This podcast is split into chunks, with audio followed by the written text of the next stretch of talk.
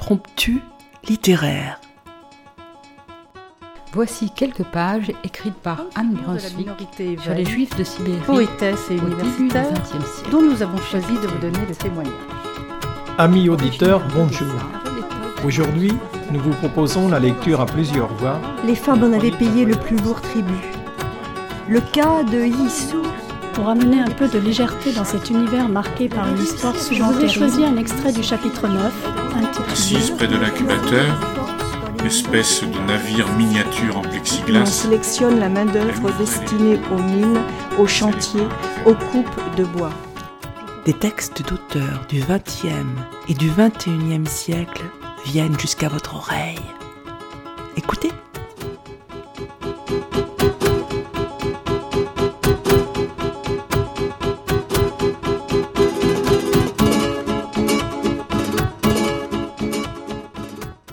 Amis auditeurs, bonjour. J'ai reçu à l'occasion de cette pièce la joie la plus grande qu'un auteur puisse recevoir, celle d'entendre porter son propre langage, par la voix et l'âme d'une merveilleuse actrice, à la résonance exacte qu'on lui avait rêvée. Cette joie que je dois à Maria Cazares me suffit tout à fait. Devant lui, je crois que chacun était libéré de beaucoup de scories. On avait l'impression quand il arrivait comme quand le médecin arrive, vous savez, et les gens se sentent tout d'un coup mieux. Et il avait ce don, ou cette euh, espèce de sympathie, ou cette espèce d'accord qui faisait que chacun de nous, se retrouvant face à lui, eh bien, on était quand même tenté d'aller vers le meilleur de soi, en tout cas vers le plus vrai, vers cette espèce de noyau où on se sent le plus entier possible, en même temps entier avec le monde. Ce sont ces deux voix que nous allons aujourd'hui vous faire entendre à partir de certaines de leurs lettres éditées chez Gallimard en 2017. Catherine Camus a permis cette publication et a écrit la préface de la correspondance que son père Albert Camus a échangée avec la comédienne Maria Cazares. 865 lettres du 26 février 1944 au 30 décembre 1959. Le 4 janvier 1960, Albert Camus, alors qu'il revenait à Paris et projetait d'y voir Maria, décède victime d'un accident. Ils se sont rencontrés sous le double signe de l'aventure intellectuelle de leur temps et de l'histoire.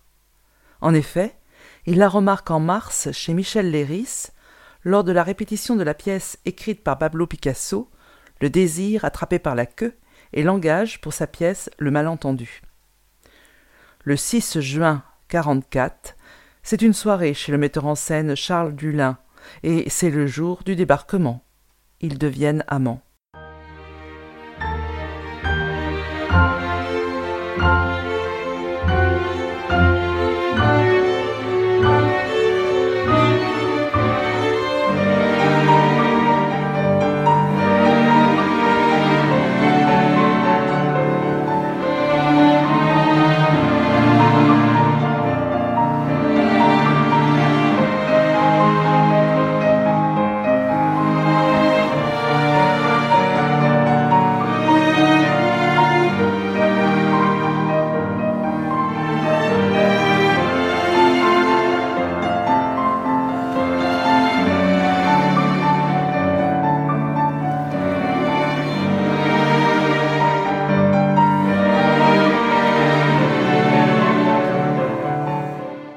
Ma petite Maria, j'espérais te rencontrer maintenant en téléphonant chez toi.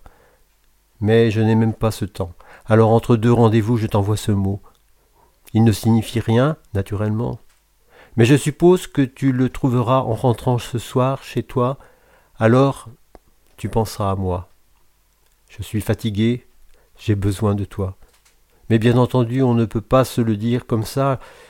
Il faudrait que tu sois contre moi. Bonne nuit, ma chérie. Dors beaucoup. Pense à moi très fort.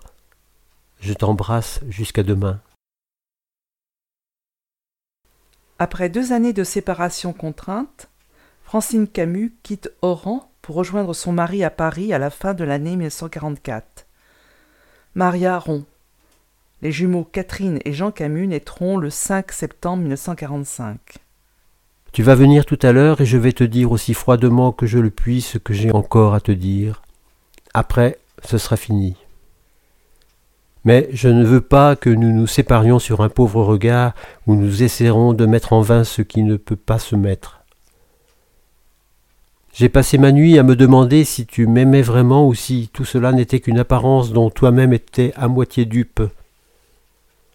Mais désormais, je ne me le demanderai plus. C'est de nous et de moi que je voudrais te parler. Je vais essayer de rendre Francine heureuse. Je me trouve diminué sur tous les plans au sortir de cette histoire. Physiquement, je suis plus abîmé que je ne le laisse croire, et moralement, je ne me sens qu'un cœur sec, serré, privé de désir. Je n'ai donc rien à réclamer pour moi, et j'ai connu assez de choses pour accepter vraiment un certain renoncement. Au milieu de cette vie, mon amour te sera fidèle. Mon désir le plus vrai et le plus instinctif serait qu'aucun homme après moi ne porte plus la main sur toi. Je sais que cela n'est pas possible. Tout ce que je puis souhaiter est que tu ne gaspilles pas cette chose merveilleuse qui est toi, que tu n'en fasses le don qu'à un être qui le mérite vraiment. Et même alors, puisque je ne peux occuper toute cette place que je voudrais jalousement garder, je voudrais que tu me gardes dans ton cœur cette place privilégiée qu'à de rares moments il m'a semblé que je méritais. C'est un pauvre espoir, c'est le seul qui me reste. Moi, je suis seulement désespéré. Tout ce matin, avec ma fièvre, une angoisse sèche, l'idée que c'est fini, vraiment fini, et l'approche de l'hiver après ce printemps et cet été où j'ai tant brûlé. oh, Maria chérie, tu es le seul être qui m'ait donné des larmes. Il y a tant de choses qui ne pourront plus avoir de goût pour moi. Les joies que tu m'as données me feront paraître pauvre toutes celles que je pourrais rencontrer. Je vais essayer de quitter Paris et d'aller le plus loin possible. Il y a des gens et des rues que je ne pourrai plus revoir. Mais quoi qu'il arrive, n'oublie pas qu'il y aura toujours un être au monde vers lequel, à tout moment, tu pourras te retourner ou venir. Je t'ai donné un jour, du fond du cœur, tout ce que je possède et tout ce que je suis. Tu le garderas jusqu'à ce que je quitte ce monde bizarre qui commence à me fatiguer. Mon espoir est seulement que tu apercevras un jour à quel point je t'ai aimé. Adieu, mon cher, mon cher amour. Ma main tremble en t'écrivant cela. Veille sur toi, garde-toi intacte, n'oublie pas d'être grande, le cœur me manque à la pensée de tout ce temps à venir où tu ne seras plus. Mais si je te savais grande artiste, égale à ce que tu es, ou heureuse à ta manière, je sais pourtant que, par-dessus moi-même, je serais content. J'aurais ainsi l'idée que je n'ai rien diminué en toi et que cet amour malheureux ne t'a pas desservi. C'est encore une fausse consolation, mais c'est la seule que j'ai. Adieu encore, ma chérie et que mon amour te protège. Je t'embrasse. Je t'embrasse pour toutes ces années sans toi. J'embrasse ton cher visage avec toute la douleur et le terrible amour que j'ai au cœur. Juin 48, les retrouvailles.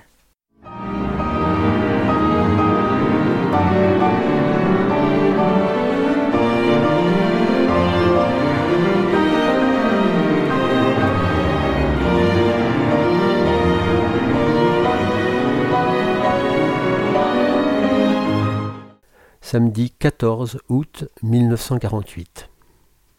Le Mistral souffle, il nettoie tout le ciel et la campagne, il tord les arbres et les vignes. Je viens de sortir et c'est à peine si je pouvais respirer. J'adore ce vent. Mais je suis revenu dans ma chambre pour me reposer un peu auprès de toi. Mon chéri, depuis ta lettre, j'ai une merveilleuse douceur qui m'accompagne. Peut-être ai-je tort, peut-être te sens-tu froide et lointaine en ce moment, mais à travers ta lettre, tu me paraissais si proche et si tendre que je ne peux plus sortir de la surprise et du bonheur que j'y ai trouvé. Pendant ces longs jours sans toi, inconsciemment je t'imaginais distante par le cœur aussi, et je promenais avec moi une sorte de malheur sourd. C'est pourquoi je voudrais qu'au reçu de cette lettre tu m'écrives à nouveau. Si je calcule bien, cela fera plus d'une semaine entre tes deux envois. Si tu penses à ce que représente cette semaine de silence, peut-être trouveras-tu que j'ai bien mérité que tu m'envoies à nouveau ce que tu as écrit. La vie coule bien lentement ici et les jours se ressemblent. J'ai abordé ma nouvelle pièce, La corde est un beau titre? J'ai mis les photos de mes personnages au mur. J'ai relu leur vie. Qu'elles sont prodigieuses. Il faudrait une âme bien haute pour ne pas les trahir. Et quand je pense à la magnifique et vraie pièce qui pourrait en sortir, il me vient une angoisse et il me semble que je n'y réussirai pas. Et pourtant je pourrais faire avec ce sujet ce que j'aurais fait de meilleur, avoir du génie et comme ce serait facile alors. Je relis tes pages et quand je n'ai rien à faire ni envie de faire, je regarde la montagne du Luberon en fumant d'interminables cigarettes car je suis moins sage que toi. Je suis à l'eau aussi et je me couche relativement tôt, ayant retrouvé à peu près mon sommeil. Mais depuis que j'ai un fume-cigarette filtrant pour milliardaires américains, j'ai l'impression que ça me donne la permission de fumer plus puisque ça me fait moins mal. Je fume donc, regardant la montagne, à la tombée de la nuit. Je pense à toi, et cela monte comme une marée en moi. Je t'aime avec toute la profondeur de l'être. Je t'attends avec décision et certitude, sûr que nous pouvons être heureux, décidé à t'aider de toutes mes forces, à te donner confiance en toi. Que tu m'aides un peu, très peu, et cela suffira pour que j'aie de quoi soulever les montagnes. Le vent redouble. Ce qu'on entend est comme le roulement d'un énorme fleuve dans le ciel. Oh, que tu n'es là, et nous irions ensemble nous promener. La nuit tombe. Tu ne me vois que dans les villes, et moi je ne suis pas un homme de cave ni de luxe. J'aime les fermes retirées, les pièces nues, la vie secrète, le vrai travail. Je serais meilleur si je vivais ainsi, mais je ne puis vivre ainsi sans qu'on m'aide. Alors, il faut se résigner et tu dois m'aimer avec mes imperfections et nous continuerons de régner sur Paris. Mais il faut absolument que nous allions passer huit jours en pleine montagne, dans la neige et dans le lieu le plus sauvage qui soit. Là, je t'aurai contre moi, mon amour. J'imagine des nuits d'orage. Ah, que ce temps vienne vite. Je t'embrasse déjà avec toute la force de ce vent qui n'en finit plus.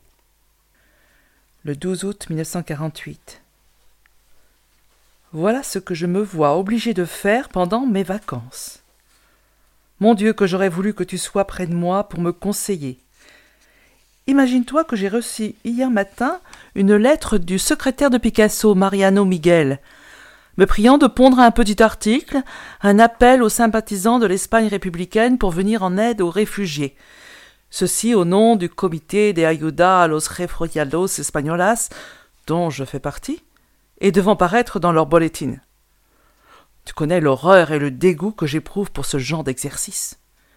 Ne sachant pas le faire, j'ai donc couru chez mon père et pleuré pour lui demander de m'aider, ou plutôt de l'écrire lui-même. Toutes mes supplications ayant été vaines, je me suis mise à l'œuvre moi-même, après avoir lu et relu les trois articles déjà parus sur ce même sujet signés de Picasso, de la veuve de Compagnie et de l'écrivain Corpus Barga. Je ne sais pas pérorer, je ne sais pas parler, et encore moins écrire. Par ailleurs, je suis incapable de patience pour ce genre de travail.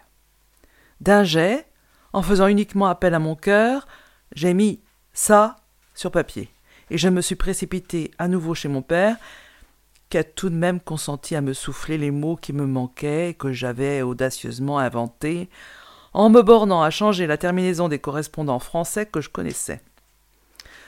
Son opinion sur le tout, je ne la connais pas, mais j'espère qu'il ne m'aurait laissé rendre public une idiotie totale.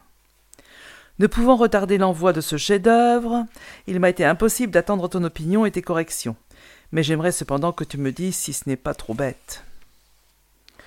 Je vois que le bal de Cadix est passé par bien des épreuves. D'abord, tu me dis que tu lui as rajouté un acte, ce qui m'a un peu effrayé, je l'avoue.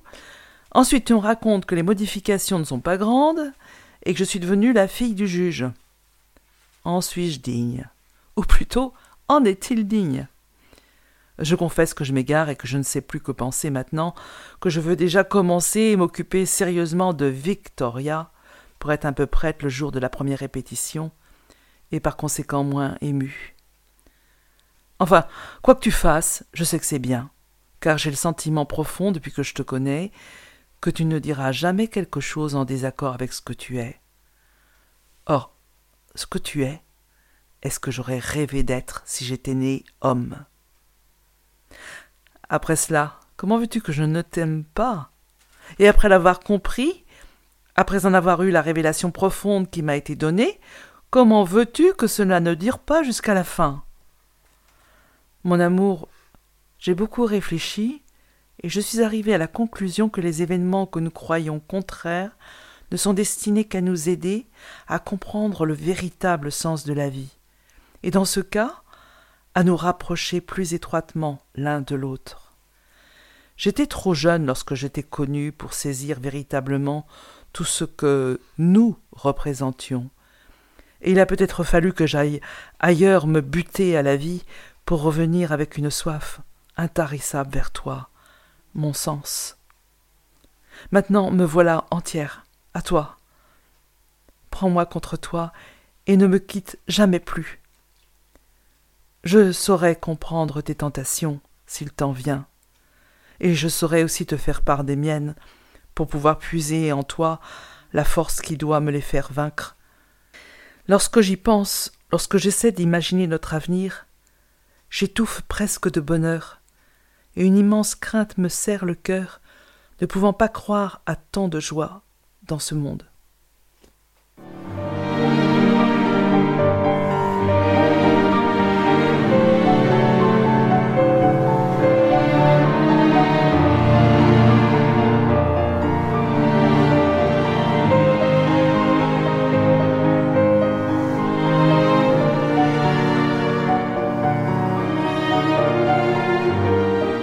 Année 48. Mardi 28 décembre 1948. Un mot seulement, ma chérie, pour que cette journée ne se finisse pas sans que je t'ai écrit. Il est tard et je suis curieusement fatigué, usé plutôt par une journée à rencontrer des souvenirs, le quartier où j'ai été élevé, des parents oubliés, un ami d'enfance avec qui je viens de dîner. Décidément, je reviendrai le moins possible à Alger. Dans un sens c'est excellent, tu pourras m'emmener dans ta Bretagne prénatale. Heureusement, il y a ma mère, et je donnerai cher pour que tu la connaisses. Aujourd'hui, à déjeuner, j'avais tout le temps ton nom sur mes lèvres. J'avais envie de parler de toi, de nous. Ce qui m'a retenu, c'est l'idée de la laisser en paix, de ne pas troubler ce cœur si pur et si bon.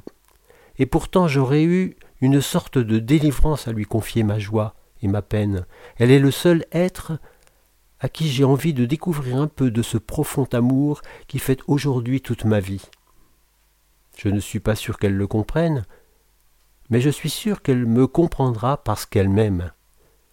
Je n'hésite pas à te dire ces choses, bien que je sache qu'elles réveilleront ce qu'il y a de douloureux en toi.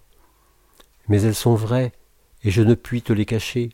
Elles te diront aussi pourquoi je comprends cette part de toi sur laquelle tu te tais. Autant qu'on puisse partager une douleur, ta peine est la mienne, mon amour. Il fait une admirable journée, mais j'ai seulement le désir de partir, de fuir d'ici, et de te retrouver enfin. Je n'ai pas cessé de penser à toi, tu m'accompagnes même lorsque tu ne le veux pas. J'ai ta photo dans ma chambre, et je m'attendris à intervalles réguliers au dehors, tout me rappelle notre vie, et je m'impatiente régulièrement aussi. J'espérais une lettre de toi aujourd'hui, mais il est trop tôt, et ma petite déception de ce soir, trouvant mon casier vide, est bien stupide. Il me reste à t'imaginer ce que j'essaie de faire, très purement d'ailleurs. Quitter la chair un mois, elle vous quittera six mois. C'est bien vrai, mais ce qui m'effraie, c'est le septième mois. Toi, comme je t'attends. L'eau monte dans mon cœur. Bonsoir, mon amour. Mardi, euh, non, jeudi 30 décembre 1948. Je ne sais même plus comment je vis. J'ai reçu ta première lettre. Tu m'aimes, c'est sûr, car tu ne t'inquiéterais pas de mon état d'abattement ou d'enthousiasme à la lecture de tes lettres si tu ne m'aimais pas. Alors, sûr que tu m'aimes, que veux-tu que je souhaite d'autre? Eh bien, ne te tourmente pas. Je suis dans l'état qu'il faut pour rire de plaisir devant ta vitalité qu'Alger a l'air de pousser à l'extrême. Je suis dans l'état de t'aimer tant et si bien que tout ce qui me viendra de toi sera accueilli tel que tu l'as donné. Je suis heureuse, bien que pendant ces jours et ces longues nuits où je ne peux pas arriver à m'endormir, je réfléchisse fort et d'une manière pas toujours drôle. C'est là d'ailleurs où je goûte ce nouveau bonheur exempt de folie et d'aveuglement. C'est là où je vois qu'il est vrai, car rien ne peut en ce moment me pousser à une ivresse passagère. Non, il est là, sérieux, clairvoyant et ferme, il me fait trembler d'étonnement, de crainte, d'espoir. Il m'apporte le trouble chaud, et je me sens femme, ta femme. Comment vas-tu? Comment se passe ce mauvais séjour? Quelle tournure cela prend-il? As-tu du chagrin? Et quand me reviens-tu? Que c'est long, que c'est dur. Pourquoi ces jours sans toi me paraissent bien plus longs que ceux que j'ai passés à Giverny? Et pourquoi, enfin, un manque arrive-t-il à me rendre heureuse? Pourquoi en partant as-tu mis soudain une vie toute remuante en moi comme un enfant que je porterai et dont je me sentirai si fière? Pourquoi tout cela soudain et non pas avant ou après ou jamais? Un miracle? La grâce? J'ai rêvé, pardonne, je me suis réveillée, agenouillée et tout en haut de l'autel de ma foi parlait ta voix, toi dont je ne douterai jamais. Et pourtant, tout est contre nous, tout, je le sais plus que jamais, et bien que je tourne et retourne le problème dans tous les sens, je n'arrive pas à trouver une solution. Et je recommence, et voilà mes journées et mes nuits depuis ton départ. Ah, viens vite, et tout au creux de tes grandes jambes maintenant, que j'ai une confiance illimitée en toi, en moi, en nous, peut-être m'apprendras-tu la confiance dans la vie?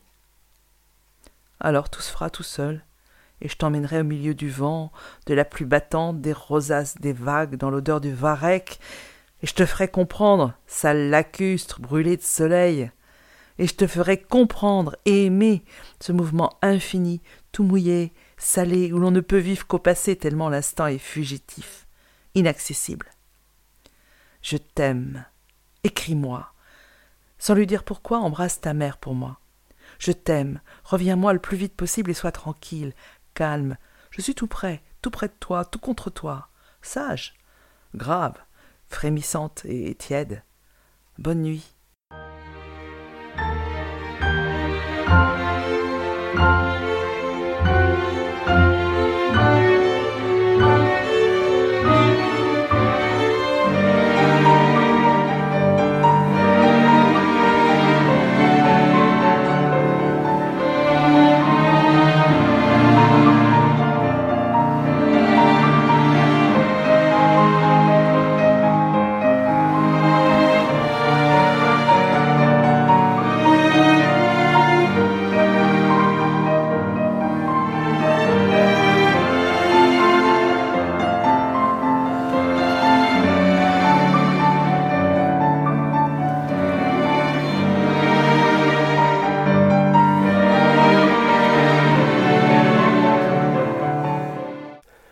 Vendredi, 10h, 31 décembre 1948. Je viens de recevoir ton télégramme, mon chéri. Moi aussi je souhaite que ceci n'ait pas de fin. En cette année commence dans le bonheur et la beauté, car tu ne m'as jamais tant donné. Bien qu'il y ait toujours une inquiétude au fond de mes plus grandes joies, il est bien vrai pourtant que cette fois je me laisse aller à toi, sans penser à rien qu'à ce bonheur qui est maintenant entre nous. Est-il possible que nous puissions enfin nous appuyer l'un sur l'autre, vraiment? Il me semble qu'alors il n'y aurait pas de limite à mes forces, et pour tout ce que je veux faire, j'ai besoin de forces sans limite. Tout ceci, qui m'émerveille, me paraît cependant naturel, après tout. Tu es ce que j'ai de plus intérieur, c'est à toi que je me réfère, et avec toutes nos différences, nous sommes si semblables, si fraternels et si complices, au beau sens du mot, que même les excès de la passion et de la fureur n'arriveront pas à troubler un amour plus dur que nous.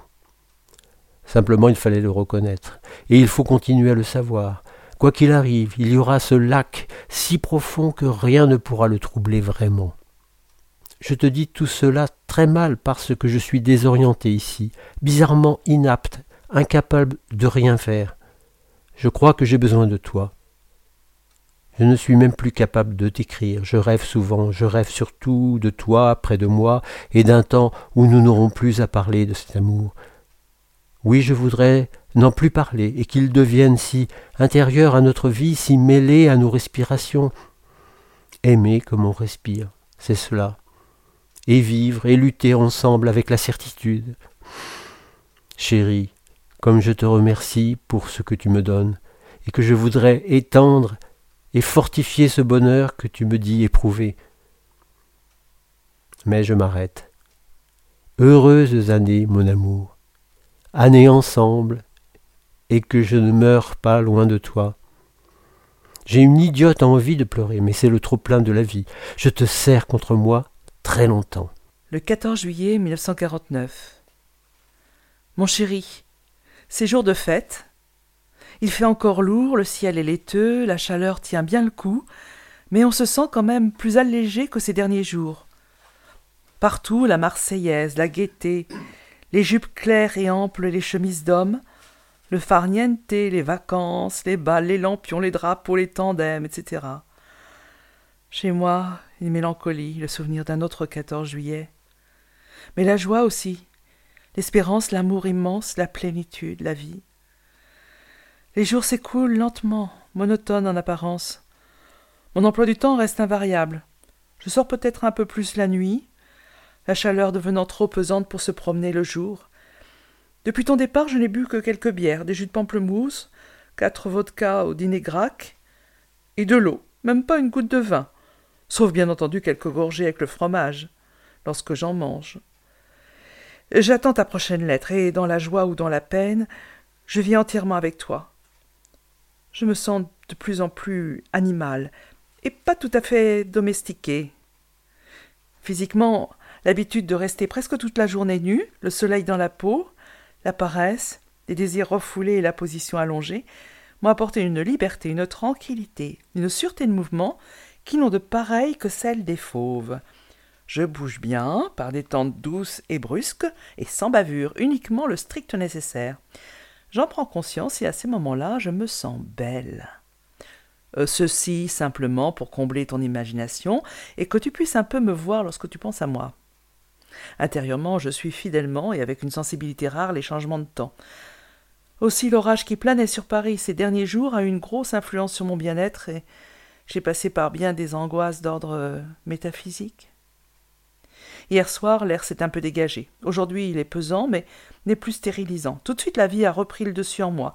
Et comme toujours, sans ménagement et sans mesure. Ah, ce retour d'hier dans la nuit à travers Paris.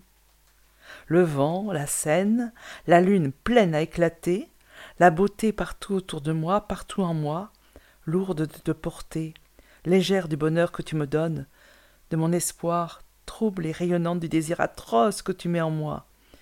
Ah, cette balade à travers cette ville que j'aime tant avec toi en moi. Le vent frais de la nuit à travers ma blouse sur ma peau, l'envie de tes bras, la soif de ta bouche et d'eau, soif de fraîcheur où l'eau de tes lèvres se mêlait. À ces instants de richesse étouffante, comme c'est terrible et merveilleux à la fois, et comme je voudrais avoir assez de force pour supporter cet état continuellement, jusqu'à ton retour. Oh, mais ma parole, je deviens lyrique. Je ne le voulais pas, je ne voulais simplement te dire les images bonnes et obsédantes que tu as laissées en moi, les étirements de tout mon être vers ce qui a été et vers ce que j'attends. C'est si bon. Tu m'as rendue si belle. Que veux-tu? Il faut que tu le saches.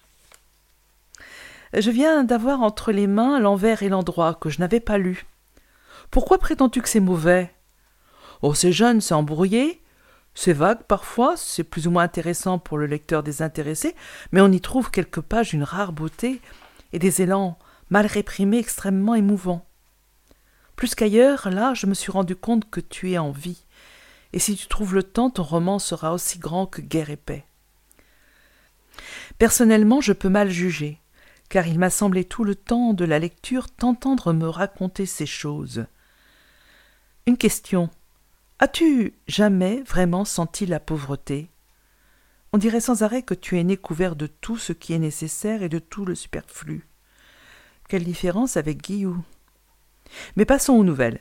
Mon plan de travail a changé en bien, et avec lui mes projets personnels qui s'y attachent. Je ne pars plus pour Nice. Tous les extérieurs de mon film se font à Paris ou dans les environs. J'ai fait part de cette nouvelle au maître Jacques Hébertot, qui s'est bien moqué de moi, qui s'est montré d'une gentillesse extraordinaire et qui m'a fait part d'une autre nouvelle non moins agréable. Il ne débutera plus la saison avec Caligula, mais avec une autre pièce dont il ne m'a pas parlé. J'ai rendez-vous avec lui la semaine prochaine pour mettre au point le contrat. Il va falloir que je me munisse d'une arme à feu pour me faire entendre mes raisons avec le respect qu'il aurait dû.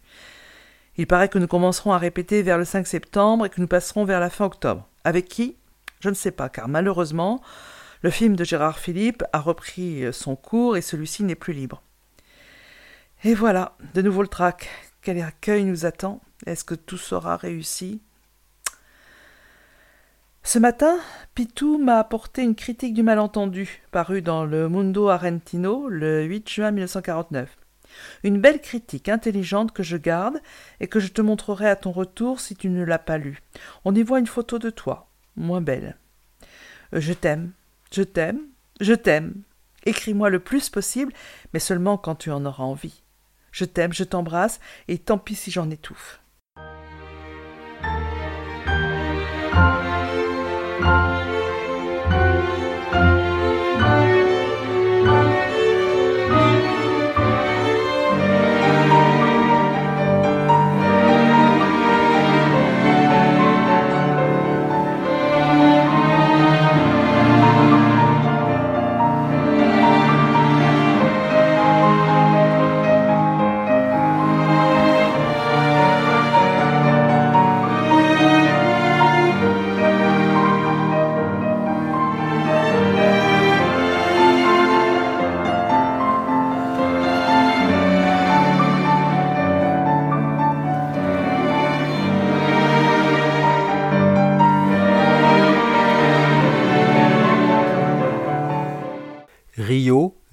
10h30, 27 juillet 1949.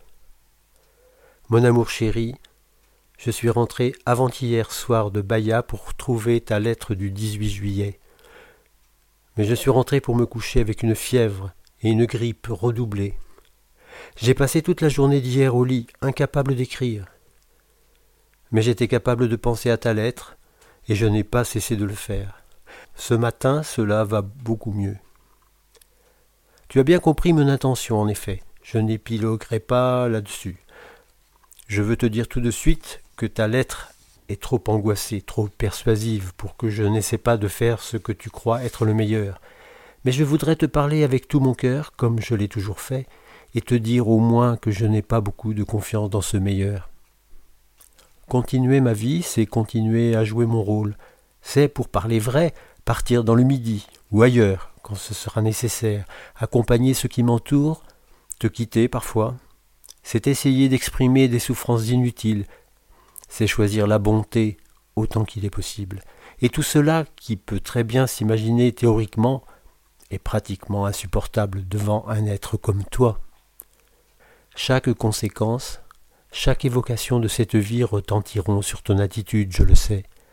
Et pour moi, il suffit que ton visage se ferme pour que tout m'abandonne. Sans doute, tout cela sera possible à la rigueur, si tu m'y aidais, à la rigueur, mais il resterait encore moi et le malheur où je suis dès que je vis dans le mensonge, et cette sensation d'étouffement qui m'accompagne des journées durant. Mais il est vrai que je suis décidé à tout. Toi, m'épaulant, je crois cependant que tu ne m'y aideras pas. Ce n'est pas la générosité ni l'amour qui te manqueront, mon enfant chéri, c'est la force physique. Tu éclateras, et ce seront alors ton front verrouillé, des paroles terribles et des attitudes que je ne parviens pas à oublier. Je t'aime si profondément que je puis y résister longuement et te garder encore à force d'amour. Mais à chaque fois cette force est détruite en moi, et un jour pourrait venir où je n'aurai même plus la force de te retenir. Je n'aurai que celle de souffrir. Moi aussi, mon amour, j'ai rêvé, et je rêve d'une vie avec toi, mais d'autres fois, quand je me trouvais dans l'impasse, j'ai rêvé d'un accord supérieur, d'une sorte de mariage secret qui nous aurait réunis par-dessus les circonstances, où que nous soyons l'un et l'autre, d'un lien admirable que nous n'aurions cessé de fortifier, invivable aux autres, mais pour nous vrai cordon nourricier. Je pensais alors que toi et moi, assurés l'un de l'autre jusqu'à la mort, comme je le sens, pouvions alors vivre ce qui était à vivre, mais laissant intangible le cœur même de la vie de notre vie, revenant l'un à l'autre avec la même certitude, la même intelligence, la même tendresse. Une patrie perpétuelle pour nous deux, et pour nous deux seuls? Comprends-tu? Une certitude si profonde et si naturelle qu'elle rende tout le reste facile et qu'elle nous fasse libres et meilleurs envers les autres. Tu rêves? Sans doute. Mais nous ne sommes pas bâtis sur le modèle commun, et il n'est peut-être pas possible que nous ayons le destin de tout le monde. Ce qui nous a manqué il y a quatre ans, c'est l'assurance mutuelle de notre amour. Aujourd'hui, nous l'avons. Appuyé sur cette certitude, tout est possible, tout, sans exception. J'ai désiré toute ma vie la complicité, au beau sens de ce mot, totale avec un être. Je l'ai trouvé avec toi, et en même temps un nouveau sens à ma vie. Alors peut-être en effet pouvons-nous tenter de nous établir au-dessus de toute chose. En tout cas, ce sera ce rêve ou ce sera la destruction. Mais il est vrai que je préfère courir à la destruction avec toi que de connaître une solitude confortable. Dans tous les cas, et puisque tout dépend de notre force, nous ne pouvons pas abandonner au malheur sans avoir lutté jusqu'à l'épuisement et je t'aime si fort que cela doit suffire à me donner une énergie inépuisable. voilà une lettre bien folle, mon chéri. Mais je te dis à la fois mon doute et mon espoir. Comprends seulement que mon espoir ne repose que sur toi. Et je connais assez mes forces, mes dons, mon amour, pour aborder avec confiance tout ce qui dépend de moi. En ce qui te concerne, j'ai vaincu sans effort ce goût de la destruction qui m'était commun avec toi. Je ne suis pas sûr que tu en aies fait autant. Je t'ai souvent dit que c'était la pente la plus facile. Ce qui s'offre à nous, c'est un chemin qui monte, mais je connais trop bien aussi ton âme et ton exigence pour douter de toi et de ta décision. Quoi qu'il en soit, abandonne ton angoisse. Je ne ferai jamais rien sans accord avec toi. Ton accord, ton approbation profonde, c'est tout ce que je possède au monde, et tout ce que je désire réellement écris-moi vite, pour me dire que tu m'aimes et que tu m'attends, et pardonne-moi de n'avoir su t'apporter qu'un bonheur si difficile et si déchiré. Bientôt l'exil finira, et tu seras contre moi, bientôt ton visage, tes cheveux, et ton léger tremblement dans mes bras. Oui, à bientôt, mon cher amour, je vis de toi en attendant. Ces voix n'ont pas terminé de se chuchoter serments d'amour et doutes existentiels, promesses de rendez-vous et compte rendu de leurs préoccupations professionnelles. Jusqu'en 1960, année de la mort d'Albert dans la voiture des Gallimards, cette correspondance continuera. Une deuxième émission vous comptera quelques pages de cette dizaine d'années de ce roman assez exceptionnel dans le monde des arts que vécurent Maria et Albert. Cette émission a été préparée et lue par Anne et Dominique. Nous remercions Yvan pour l'enregistrement et le montage. C'est la pianiste et chef d'orchestre Simone Dunnerstein qui interprétait la musique de Philip Glass. À bientôt. Chers auditeurs, si vous souhaitez réagir à cette émission, en connaître les horaires, la télécharger, nous rejoindre, rendez-vous sur le site de Radio G 101.5 ou sur le site de l'émission www.impromptu.fr. Vous nous y retrouverez